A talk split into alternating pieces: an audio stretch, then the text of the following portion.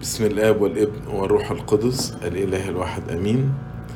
يعني أنا في البداية بشكركم جميعا لاستضافتي في هذا اللقاء وطبعا بشكر أبي الحبيب أن يفتح حبر الجليل ام دانيال. هو أستاذي ومعلمي. اداني الفرصة دي إن أنا أكون موجود معاكم النهارده في هذا اللقاء وبصلواتكم وبصلوات سيدنا. ربنا يعطينا نعمة إن إحنا نتعلم كلنا علشان نخدم ربنا بأمانة وبر يعني طول أيام حياتنا. الحقيقة يعني طلب مني إن أنا أتكلم على موضوع إنجيل الميل الثاني في الخدمة. يعني أنا عايز الأول نبتدي نعرف ما هو الميل الثاني الميل الثاني الإنسان قصاده ثلاث اختيارات في حياته. الاختيار الأولاني إن أنا أتبع هواي أنا الشخصي أو رايي أنا الشخصي.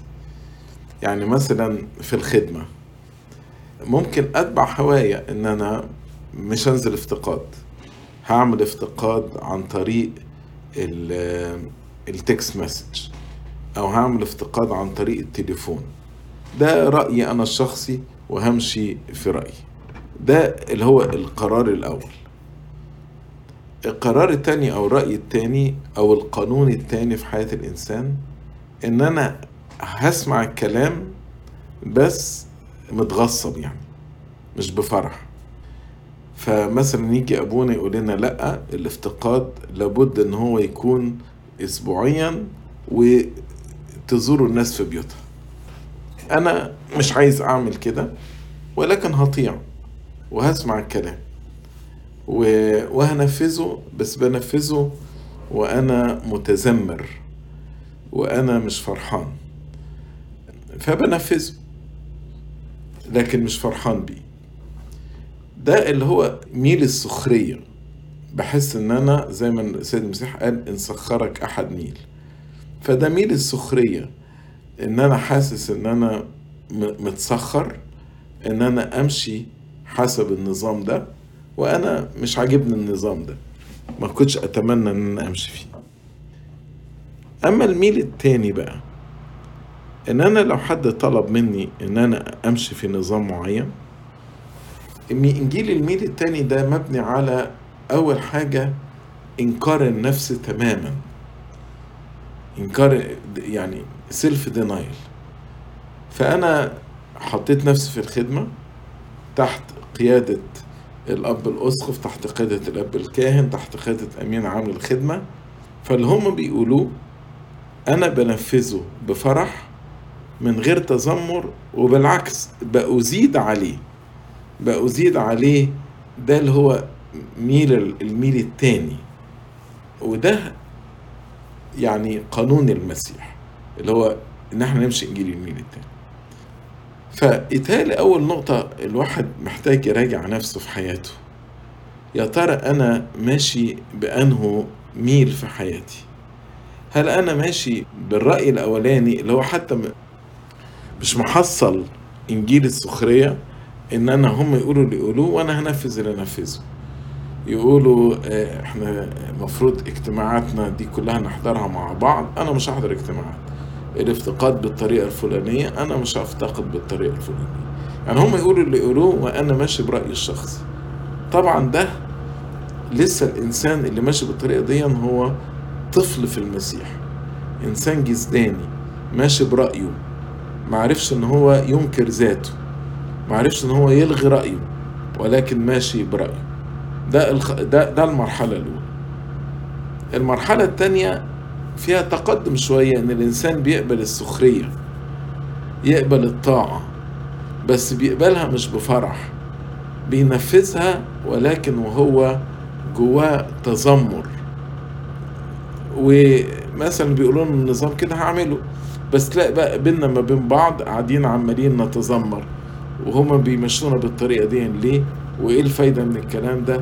وتلاقي هيبقى فيه جصب كتير ونميمة كتيرة وعدم فرح كتير وتذمر ويعني أسلوب مش مش مفرح. أما إنجيل الميل الثاني ده بقى قانون المسيح. يعني في قانوني أنا الشخصي في قانون الآخرين إن أنا بخضع لقانون الآخرين وفي إن أنا بخضع لقانون المسيح. اللي هو بقى لو سخرك ميل امشي الميل التاني. فالميل التاني بينقلني من مجرد الاحتمال في الطاعة ومن مجرد إن أنا بطيع غصب عني والتغصب إلى الاستعداد الاختياري إن أنا أبذل وأعطي ايفن أكتر مما يطلب مني. مثلا واحد بيسبب مشاكل في الخدمة. يعني أنتوا أمناء مراحل. لو عندي خادم بيشب بيسبب مشاكل في الخدمة من الخدام يعني إن الميل, الأولاني إن أنا أحتمله الميل التاني إن أنا أبذل من أجله بفرح. الميل الأولاني مع الخادم ده إن أنا يعني أتعامل معاه بلطف. أما الميل التاني إن أنا أصلي من أجله وأقدم له حب حقيقي. وهكذا يعني حتى مثلا في لو واحد بيهني لو واحد ما بيسمعش كلامي لو واحد بيتعامل معايا معاملة غلط أو ما بيدينيش الاحترام اللائق كأمين مرحلة أو أمين خدمة فأعمل إزاي معاه؟ الميل الأولاني إن أنا أحتمله وأنا متغصب. إنما الميل التاني إن أنا أبقى عارف إن دي شركة في آلام المسيح. أنا بكامل إرادتي اخترت إن أنا أتألم وأحتمل الألم ده من أجل المسيح. ينكر ذاته ويحمل صليبه. وطبعا من الآيات الجميلة اللي تعبر على الإنجيل الثاني ودي تساعدنا كلنا في احتمال الألم والإهانة ما ذكره بولس الرسول في عبرانيين إصحاح 12 ودي تعبر على إنجيل الميل الثاني وتعلمنا إحنا أيضا إزاي نحتمل الإنجيل الثاني في الآية الثانية في عبرانيين 12 يقول إيه؟ ناظرين إلى رئيس الإيمان ومكمله يسوع. الخادم بيخلي عينيه على رئيس الإيمان ومكمله يسوع. الذي من أجل السرور الموضوع أمامه احتمل الصليب. مستهينا بالخزي فجلس في يمين عرش الله. ده بالظبط إنجيل الميل الثاني يعني أنا في الخدمة في خادم متعب واحد. بيعاكس معايا واحد ما بيسمعش الكلام إلى آخره. إنجيل الميل الأولاني إن أنا هتغصب على نفسه وأحتمله. إنجيل الميل التاني إن أنا ببص على المجد. اللي هاخده لو شلت الصليب بفرح من أجل السرور الموضوع أمامه. إن كنا نتألم معه فإننا نتمجد معه. فلو أنا حطيت عيني على المجد اللي, أنا هاخده في الأبدية فمن أجل السرور ده الموضوع أمامي هحتمل المعاكسة زي ما المسيح احتمل الصليب. هحتمل بفرح وهستهين ايفن بالخزي. احتمل الصليب مستهينا بالخزي. فجلس في يمين عرش الله. وبالطريقة دي يبقى أنا موجود في يمين عرش الله. هجلس في الأبدية مع المسيح. دي في الأول يعني مقدمة على إنجيل الميل الثاني إيه المقصود بإنجيل الميل الثاني إن أنا ما بتبعش هوايا الشخصي ولا مجرد بخضع للآخرين من أجل الطاعة بس ده خضوع السخرية مش خضوع الحب. خضوع العبيد اللي حاسس إنه متسخر ولكن مش خضوع الحب إلى إنجيل المسيح إن أنا من أجل السرور من أجل الفرح الموجود أمامي من أجل المجد اللي أنا متوقعه مستعد إن أنا أنتقل إلى إنجيل الميل الثاني في الخدمة. زي ما قلت لكم إنجيل الميل الثاني مبني أساسا على إنكار الذات.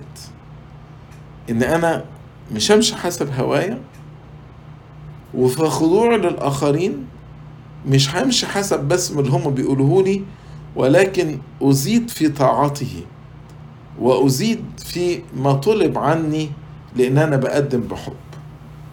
عارفين أزيد في طاعاتي دي بنقولها للعروسة يوم الفرح نقول لها كده وأن تزيد في طاعته أكثر مما أوصيناك به. يعني ده إنجيل الميل التاني. يعني الكنيسة حتى يوم الإكليل بتقول للعروس امشي إنجيل الميل التاني. ما تمشيش بس على قد الطاعة الخضوع يعني أغلب مثلا البنات بتبقى خايفة من كلمة الخضوع دي. لأن هما لسه في المرحلة الأولى عايزين يمشوا في هواهم.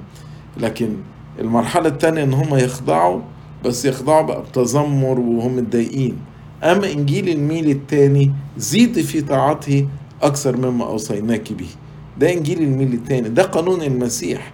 وده مش هيجي غير لما الإنسان فعلا فعلا من قلبه إن هو ينكر ذاته. طيب هل إنجيل الميل التاني متعب؟ الحقيقة لا.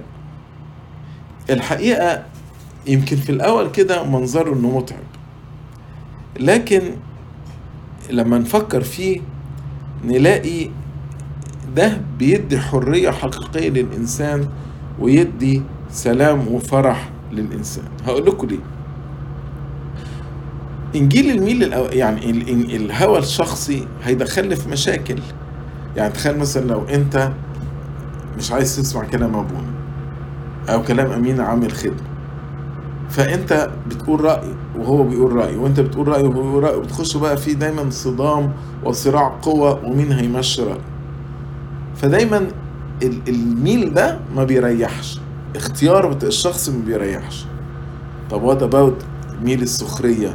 إن أنا أخضع وأسمع الكلام بس متغصب عن نفسي. يعني حاولت اسمه سخرية عمره ما هيجيب فرح للإنسان.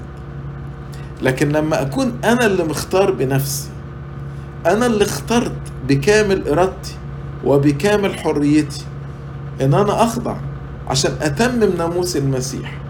ده definitely هيدي للإنسان فرح. لأن بحس إن ده اختياري إن ده اختياري مش أنا مجبر بالحتة دي. لكم على حاجة لطيفة. حد من ال يعني إحنا عندنا دير رهبان ودير رهبات. فيعني حد من ال لسه الأخوات اللي داخلين الدير فبتكلمني وبتقول لي يعني وأنا نازلة الصبحيه التسبيحه بحس إن أنا متضايقة قوي لأن أنا مجبرة إن أنا أنزل التسبيحة. وببقى نازلة بقى ومش فرحانة طول التسبيحة. فأنا قلت لها لأ الحقيقة أنت مش مجبرة إنك تنزلي التسبيحة. انت لو عايزة تنامي في قلايتك نام ما تنزليش. بس لو اخترت إنك تنزلي التسبيحة وتقولي إن ده اختياري مش ده علشان مجرد نظام الدير. ده أنا مختارة بكامل إرادتي وبكامل حريتي. أنا نازله أسبح ربنا لأن ده عريس قلبي. لأني زي ما بيقولوا ادخلوا دياره بالفرح واعبدوه بالتسبيح. فأنا داخله الكنيسة بفرح وبتسبيح بكامل إرادتي. أنا أنا مش داخل عشان ده نظام الدير وبيقولوا التسبيحة لازم نحضرها و... لا لا لا لا. أنا أنا داخل بكامل إرادتي. فبعتت لي بعدها بكام يوم وقالت لي ياه القوة الاختيار دي قوة محررة بتحرر الإنسان. تقول أنا دلوقتي بنزل حاسة إن أنا اللي عاملة القرار ده إن ده اختياري إن أنا نازلة التسبيح فده حررني ده مخليني أنزل وأنا فرحانة. فاللي أنا عايز أقوله إنجيل الميل التاني ده بيدي فرح للإنسان وبيدي سلام للإنسان وبيدي حرية للإنسان لأني أنا اللي مختار كده. بكامل إرادتي أنا اخترت كده. أنتوا عارفين في القداس الإلهي لما أبونا بيقف في صوت الذبيحة في القداس الغرغوري وبعد كده شاف ربنا يقول لك واحتملت ظلم الأشرار وبذلت ظهرك للصياد وخديك أهملتهما للطم لأجل يا سيدي لم ترد وجهك عن خزي البصاق. كل ده ربنا احتمله باختياره. هو مين أكبر ربنا؟ محدش أكبر ربنا فأبونا كممثل للشعب يرد بقى على الحتة دي بعد ما يشوف حب ربنا الاختياري ده فيروح يقول له أقدم لك يا سيدي مشورات حريتي. يعني إيه مشوريات حريتي؟ يعني أنا خلاص مش همشي حسب رأيي مش همشي حسب مزاجي مش همشي حسب رؤيتي anymore. خلاص.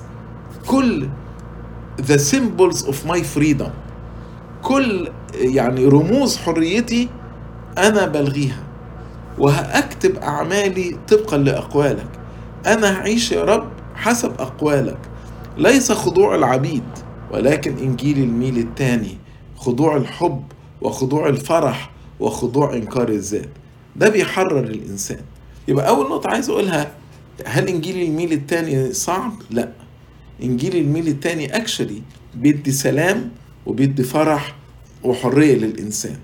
لأن زي ما قلت لكم لو مشيت بمزاجي هخش في صدام. ولو بضيع طاعة السخرية أنا مش فرحان. أنا حاسس إن أنا عبد. ولكن لو بنفذ بكامل إرادتي أنا هحس بفرح وبقوة. الحاجة التانية من ميزات إنجيل الميل التاني النصرة. إن أنا يعني هحس إن أنا انتصرت. هحس إن أنا مش مغلوب مش مهزوم. لأن الطاعة بسخرية ممكن الواحد يجي في يوم من الأيام ما يقدرش يكمل. لكن لو أنا بعمل ده بكامل حريتي ففيها نصرة وفيها غلبة. فاللي بيمشوا في إنجيل الميل التاني شعرين بالقوة قوة ربنا الذي فينا ده أقوى من الذي في العالم. ومفيش حاجة تقدر تهزمني. مفيش خطية تقدر تهزمني. مفيش قانون يقدر يهزمني أنا أقوى من القوانين لأن أنا ماشي بقانون الحب ماشي بقانون إنكار الذات وقانون الحب. فأنا أقوى من أي من أي قانون. وإنجيل الميل الثاني أيضا بيخلي الإنسان يعني عنده طموح في تنفيذ الوصية. يعني إيه طموح في تنفيذ الوصية؟ يعني في واحد بينفذ الوصية بالعافية يعني على قد. زي ما يقولوا كده اللي مطلوب مني. يعني ربنا بيقول لي صلي لأجل الذين يسؤوني إليك فخلاص أنا بصلي من أجلهم ومش هعمل حاجة أكتر من كده. لكن في ناس الحقيقة عندهم طموح في الوصية اللي هم فاهمين إنجيل الميل التاني فعندهم طموح في تنفيذ الوصية. عارفين زي إيه؟ لما تقرأ في عبرانيين 11 عدد 35 يقول لك وآخرون عذبوا ولم يقبلوا النجاة لكي ينالوا قيامة أفضل. ولاد العالم مش هيفهموا الآية دي. أبدا. ولاد العالم اللي هم بيقفوا عند رأي الشخص اللي أنا عايز أنفذه اللي هي المرحلة الأولى مش هيفهموا الآية دي. يعني إيه آخرون عذبوا ولم يقبلوا النجاة؟ يعني كان في إيديهم إن هم ينجوا نفسهم. يعني كان ممكن مثلا يقول لك إيه طب أنا هكذب وأنا هبخر للأوثان علشان أنجو وبعد كده أروح أعترف وأرجع. يعني أنا مجرد هعمل دي حاجة ظاهرية علشان ما تعذبش وأنجي نفسي. لكن هم ما فكروش بالطريقة دي. هم لم يقبلوا النجاة وقبلوا التعذيب وقبلوا الاستشهاد لكي ينالوا قيامة أفضل. عندهم طموح. يعني تلاقي واحد مثلا تقول له يقول لك يعني أنا بس مجرد عايز أخش السماء أبقى على باب السماء مش عايز أكتر من كده. وفي واحد لأ إيه اللي عايز أبقى على الباب ده؟ لأ ده أنا عايز قيامة أفضل. واخدين بالكم من كلمة تعبير قيامة أفضل؟ ما هو نجم يمتاز عن نجم في المجد. فإنجيل الميل الثاني عايزين إن هم يعني عندهم طموح في تنفيذ الوصية. يعني هم مش بس صلوا من أجل الذين يسوءون إليك فبيصلوا من أجله. لا ده بيصلوا من أجله وبيساعدوه وبيحبوه وبينقذوه. يعني عايزين ينمو وياخدوا القيامة الأفضل في الأبدية. يعني مثلا ال 21 شهيد بتوع ليبيا لما تقعد تفكر فيهم طب ما كان سهل جدا إن هم ينكروا الإيمان. وبعد كده يعني يرجعوا بلادهم وبعدين يقابلوا أباء أعترافهم ويعترفوا والكنيسة كانت هتقبلهم وتسامحهم وتقول آه فعلا دول مروا بظروف صعبة ويمكن لو أي حد مكانهم كان ضعف وكده وخلصت. وإحنا عندنا مثال بطرس الرسول أنكر المسيح وقت الضعف والمسيح قبله. فيعني حتى اللي هينكر المسيح وقت الضعف الكنيسة هتقبله بعد كده. لكن هم ما عملوش كده. هم مشوا في إنجيل الميل الثاني عذبوا ولم يقبلوا النجاة لكي ينالوا قيامة أفضل. إنجيل الميل الثاني ده أيضا يبقى أنا أول حاجة قلت إنجيل الميل الثاني بيدي سلام وفرح. إنجيل الميل الثاني فيه نصرة وغلبة. الحاجة الثالثة إنجيل الميل الثالث فيه طموح في قيامة أفضل لكي ينالوا قيامة أفضل. وأيضا إنجيل الميل الثاني ده في بقى الإنسان بيصل إلى نقاوة القلب. نقاوة القلب. يعني إيه نقاوة القلب؟ في فرق إن أنا بصلي من أجل واحد وأنا قلبي شايل منه قد كده وأنا متغاظ منه و... وبغصب نفسي إن أنا بصلي من أجله. ده إنجيل الميل الأول. ده السخرية. أنا بنفذ الوصية بسخرية. إنجيل الميل التاني لا أنا بحبه. وفرحان بصلي وقلبي نقي وقلبي ما فيهوش أي بغضة تجاهه. الخادم اللي تعبني واللي ما بيسمعش كلامي واللي بيعاند معايا لا ده أنا قلبي انفتح بالحب بالنسبة له. وأنا مش متضايق من كل اللي بيعمله. أنا ببص كل اللي بيعمله ده وتعبه اللي هو بيتعبه لي ده إني ضعف. والضعف ده محتاج حب أكتر مني.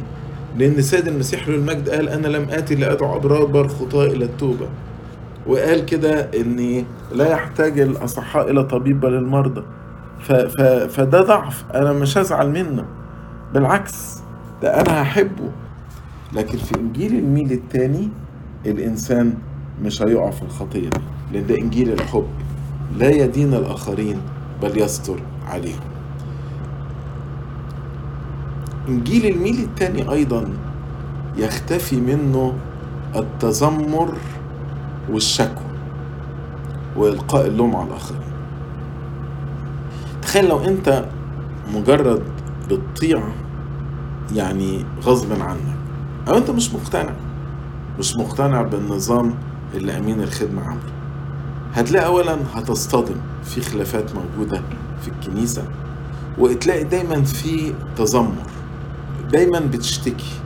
وإزاي يعملوا كده؟ وليه النظام ده؟ والنظام ده ما مش ماشي. وهم جربوا النظام ده وما نفعش. وتلاقي الإنسان على طول إنسان متذمر وكومبلينر. وطبعا خطية التذمر وخطية الشكوى دي دي خطية وحشة قوي يعني لما تيجي تقروا في رسالة كورنثوس بولس الرسول اتكلم عنها اتكلم على أربع خطايا. كانت موجودة في في العهد القديم وحط منها خطية التذمر في كرونسوس الأولى إصحاح عشرة. فبيقول وهذه الأمور حدثت مثالا لنا حتى لا نكون مشتهين شرورا كما اشتهى أولئك. أولئك بتوع العهد القديم بنو إسرائيل يعني. أول خطية قال فلا تكونوا عبدة أوثان كما كان أناس منهم. والخطية الثانية ولا نزني كما زنى أناس منهم. والخطية الثالثة ولا نجرب المسيح كما جرب أيضا أناس أما الخطية الرابعة ولا تتذمروا. لا تتذمروا كما تذمر أيضا أناس منهم فأهلكهم المهلك. فهذه الأمور جميعها أصابتهم مثالا وكتبت لإنذارنا. نحن الذين انتهت إلينا أواخر الدهور. فاللي ماشي في إنجيل الميل الثاني عمر ما هيقع في خطية التذمر دي. ودي خطية وحشة. بولس حطها مع عبادة الأوثان والزنا وتجربة المسيح. حطها على نفس المستوى. و و وقال كده أكهلكهم المهلك بسبب خطية التذمر تعالوا شوفوا كده لما مجموعة خدام بيقعدوا مع بعض. أو مجموعة أمناء خدمة. ونخلينا نصرح مع نفسنا.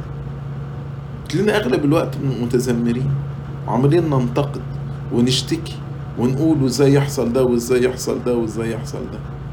فإنجيل الميل الثاني يحرر الإنسان من خطية التذمر. إنجيل الميل الثاني في في خادم يمشي بسياسة بيسموها minimum requirement يعني الحد الأدنى. وحتى في حياتنا الروحية يعني بعض الشعب يجي يسألني يقول لي يعني طب هو إيه الحد الأدنى يعني للصلاة؟ إيه الحد الأدنى للصوم؟ يعني مش عايز يدخل في العمق يعني عايزين يمشوا في الحد الأدنى ال- يعني في خادم بقى مثلا إيه هو أنا إيه اللي مطلوب مني في الخدمة مطلوب مني أفتقد أحضر الدرس أحضر اجتماع الخدام أحضر اجتماع الصلاة آه، بس هو ده المطلوب مني خلاص أنا هعمل الأربع حاجات دولت هواظب على اجتماع الخدام هواظب على الافتقاد هواظب على التحضير وهحضر الخدمة بتاعتي. هعمل الحاجات دي. وبس وخلص على كده. ده واحد بيطيع. إنما إنجيل الميل التاني يفكر بقى أبعد من كده. يشوف ولاده محتاجين إيه أو الخدام بتوعه اللي هو بيخدمهم كأمين مرحلة محتاج إيه. ويرجع ويخطط يقول أنا هعمل المؤتمر ده أنا هعمل النشاط ده. لا طب إيه رأيكم في المسابقة دي طب إيه رأيكم في الدراسة دي وتلاقيه عمال طول الوقت عمال يفكر وعمال يعني يشوف حاجات جديدة يعملها علشان ينمي الخدمة والخدمة تكبر. مش عايش بسياسة minimum requirement إيه الحد الأدنى المطلوب مني وأنا آه، هنفذه؟ تلاقي مثلا انجيل الميل التاني يعني شوية خدام يعني آه، مش ملتزمين وبطلوا يجوا فالواحد بقى يعني لو في الميل الأولاني هقول كويس لما بطلوا يجوا ما هم مش ملتزمين واشطبهم من الخدمة وخلصوا على كده. لكن الم- الميل التاني ده يروح يبحث عنهم ويفتقدهم ويشوفهم إيه اللي بعتهم عن عن عن الكنيسة. وليه بطلوا يخدموا؟ وليه ال- الحرارة الروحية انطفت فيهم؟ ف يعني إنجيل الميل التاني ده في الإنسان بيتعدى الحد الأدنى للطلبات المطلوبة منه إلى يعني إن هو بي بيسعى إلى أكتر مما هو مطلوب منه. في قصة عن القديس تيموثاوس اسقف أنصنة. إن بيقول إن كان بيمضي الليل كله في الصلاة من أجل خلاص نفس الوالي اللي عذبه. ال- الوالي اللي عذبه. كان بيصلي من اجله طول الليل. ويقول يا رب خلص نفس هذا الإنسان الذي سبب لي هذا الخير العظيم. الخير العظيم هو العذاب. باتصالي بك فاحسن إليه يا رب ليؤمن بك. ويقول لك استمر في صلاته حتى الوالي ده آمن بإله القديس تيموثاوس. عارفين دي بتفكرني بمين؟ تفكرني بصمويل النبي. لما شاول خلاص شاول بعد قعد يصلي يصلي الليل كله من أجل شاول لدرجة ربنا قال له خلاص ما تصليش من أجله. طبعا ربنا يعني قال له ليه ما تصليش من أجله؟ لأن ربنا بسبق معرفته عارف إن خلاص شاول مش هيرجع تاني مش هيقدم توبة. طبعا فرق بين شاول والوالي ده اللي امل بربنا. لكن لو ربنا في سبق معرفته كان عارف إن شاول هيتوب ويرجع لربنا كان ساب صمويل يصلي من أجله. بس أنا مش بتكلم لا على شاول دلوقتي أنا بتكلم على صمويل. إن صمويل لما شاف شاول ابتدى يعني يبعد كده ما قالش خلاص ما ربنا بعتني وأنا already مسحت داود ملك إن it's okay دي إرادة ربنا أنا هجيب داود نعمله ملك وخلاص شاول يهلك. آه، وخلص على كده. لا صمويل كان عنده محبة الميل التاني محبة الميل التاني. حتى لما الشعب رفضوا و- وبعد كده جم يعتذروا له وقالوا له صلي لأجلنا. قال لهم آية مؤثرة جدا.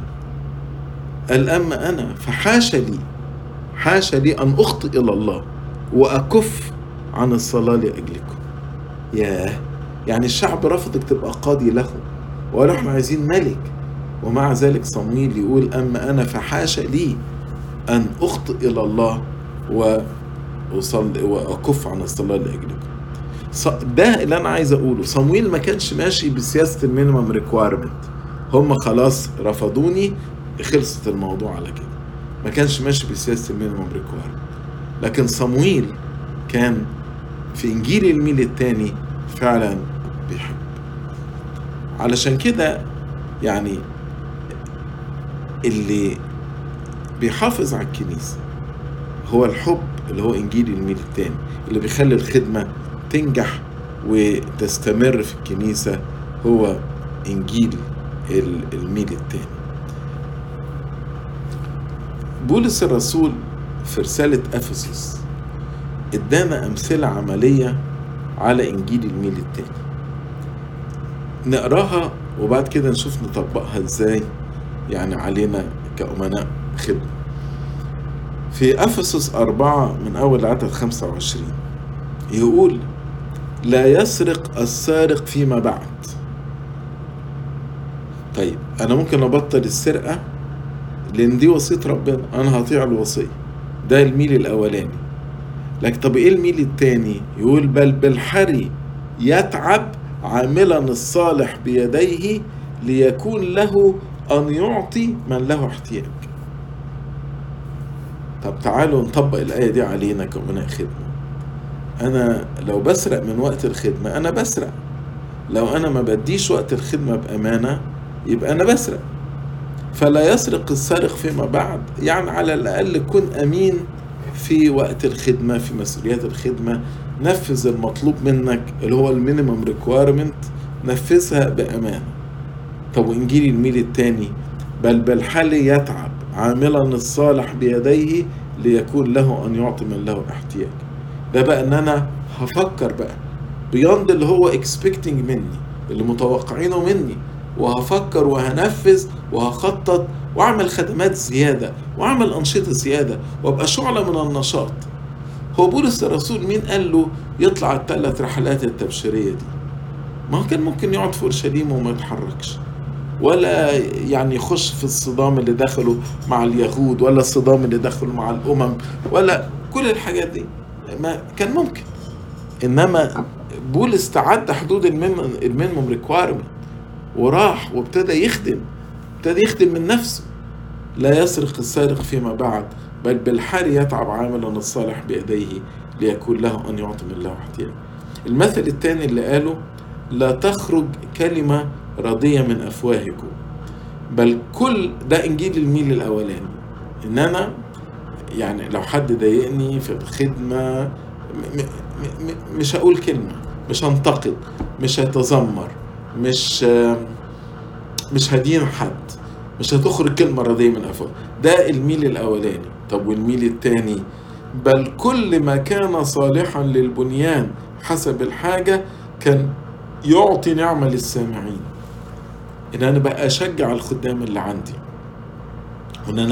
أقول لهم أقول لهم كلام كده مليان نعمة علشان يرفعهم وعلشان يثبتهم في المسيح ويشجعهم في الخدمة. كل ما كان صالحا للبنيان حسب الحاجة. هشوف كل خادم عندي محتاج إيه؟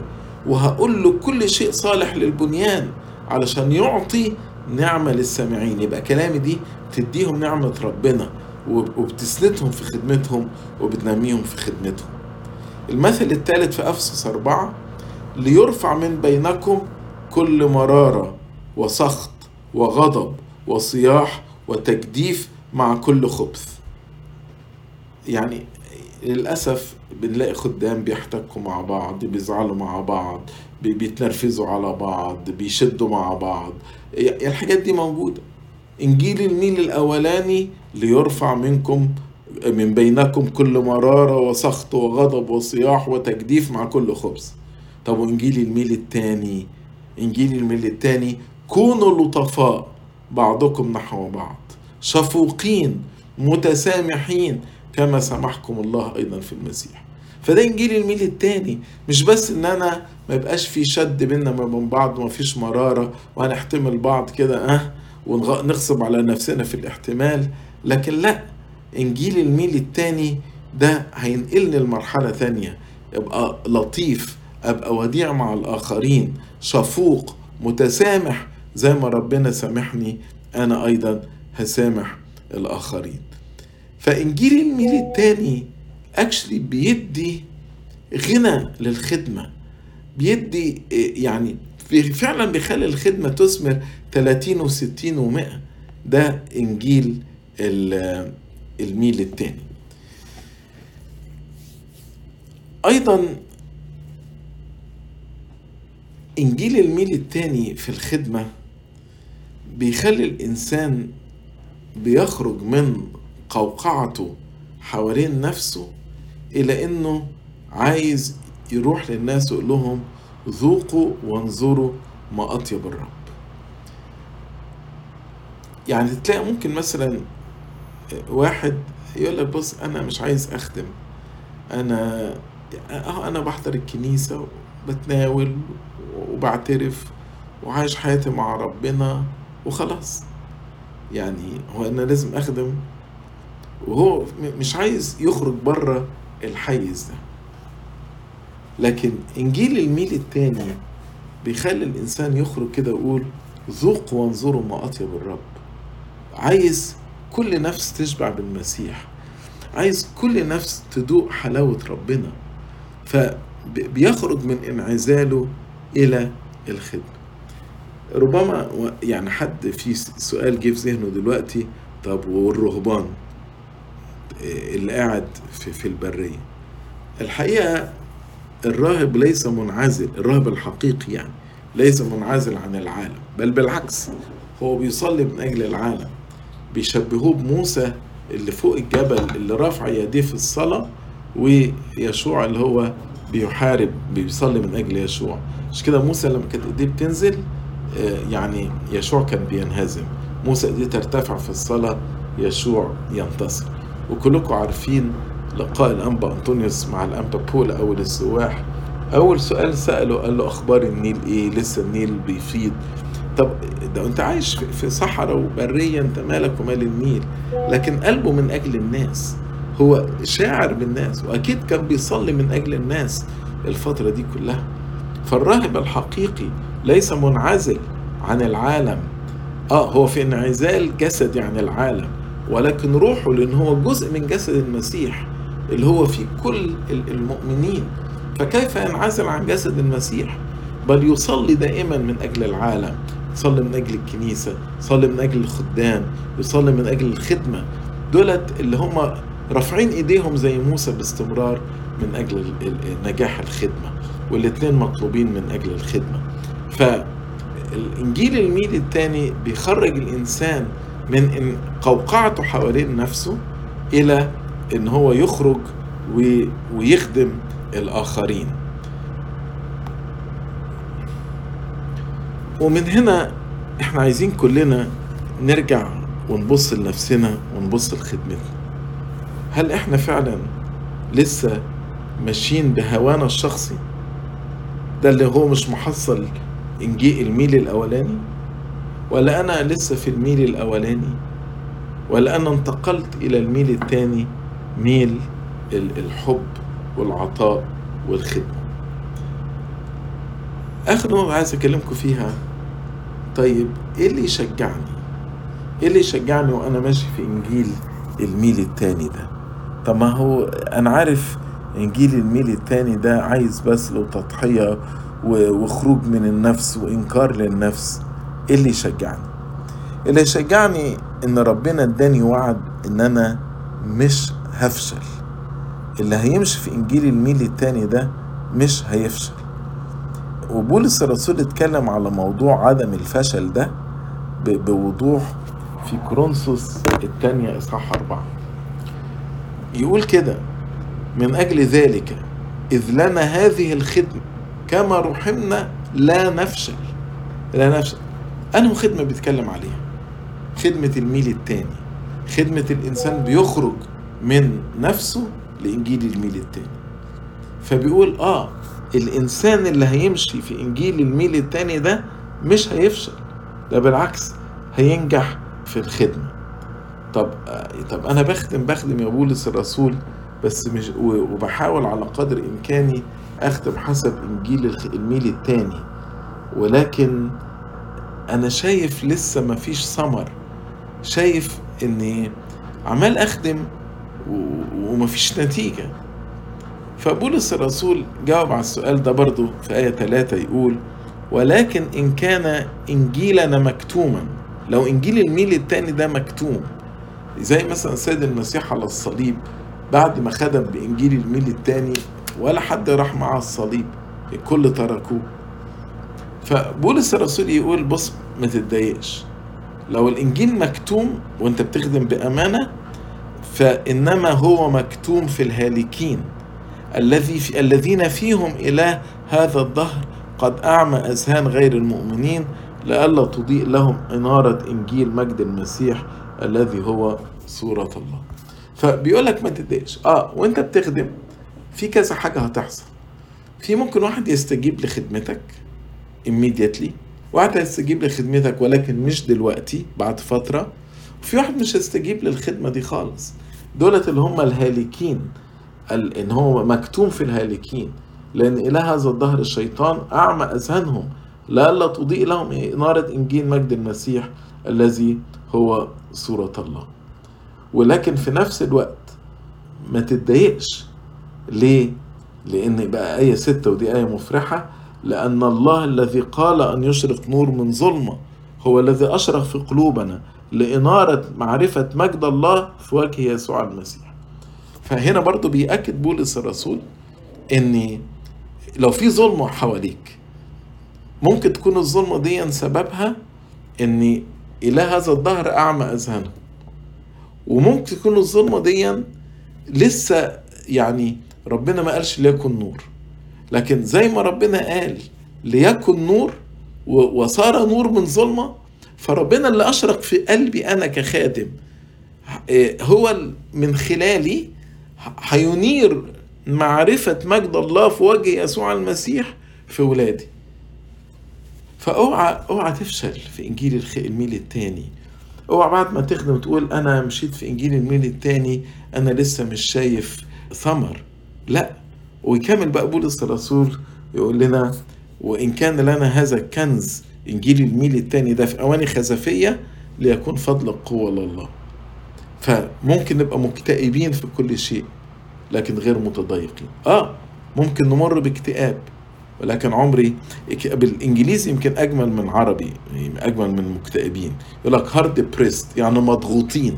مضغوط من كل ناحية. مضغوط مضغوط مضغوط مضغوط. ولكن غير متضايق لإني أنا بعمل ده باختياري وده الحرية اللي كلمتكم عليها في إنجيل الميل الثاني متحير يا رب طب أعمل إيه؟ ده ولا ده ولا ده ولا ده.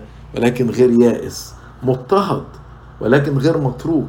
آه ممكن الناس تضطهدني زي ما اضطهدوا بولس الرسول ولكن غير متروك. مطروح والناس متجاهلاني ولكن غير هالك. حاملين في الجسد كل حين إماتة الرب يسوع. بس بإرادتي باختياري. أنا اللي اخترت أمشي إنجيل الميل التاني.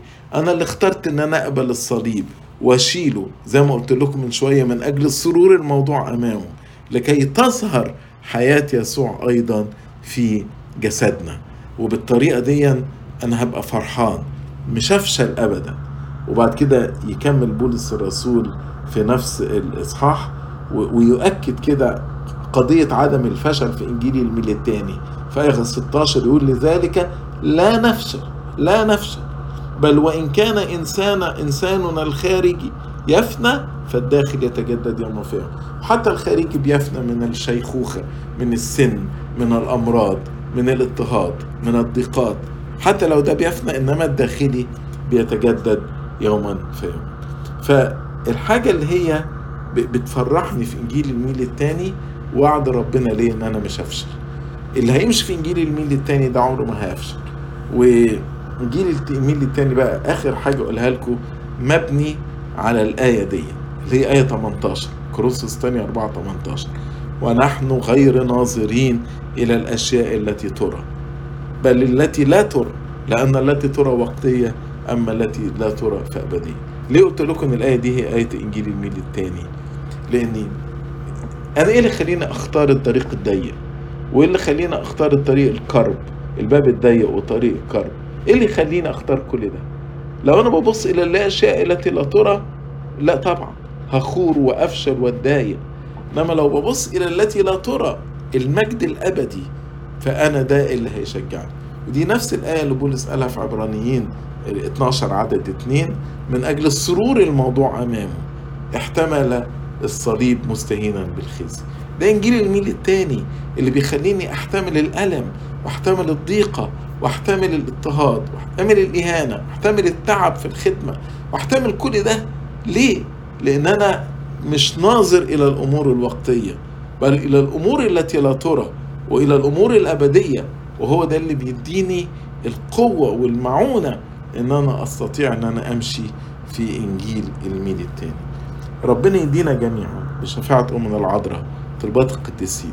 إن إحنا فعلا نسلك في إنجيل الميل التاني لا نسلك بهوانا الشخصي ولا نطيع طاعة العبيد طاعة السخرية بل طاعة الحرية وطاعة إنجيل الميل التاني التي ننظر فيها إلى الأمور الأبدية إلى الأمور التي لا ترى واثقين أننا لا نفشل ناكرين أنفسنا تماما حاملين الصليب بفرح تابعين الرب يسوع خطوة بخطوة مشتركين في ألامه لكيما نشترك في مجده لإلهنا كل مجد وإكرام من الآن وإلى الأبد.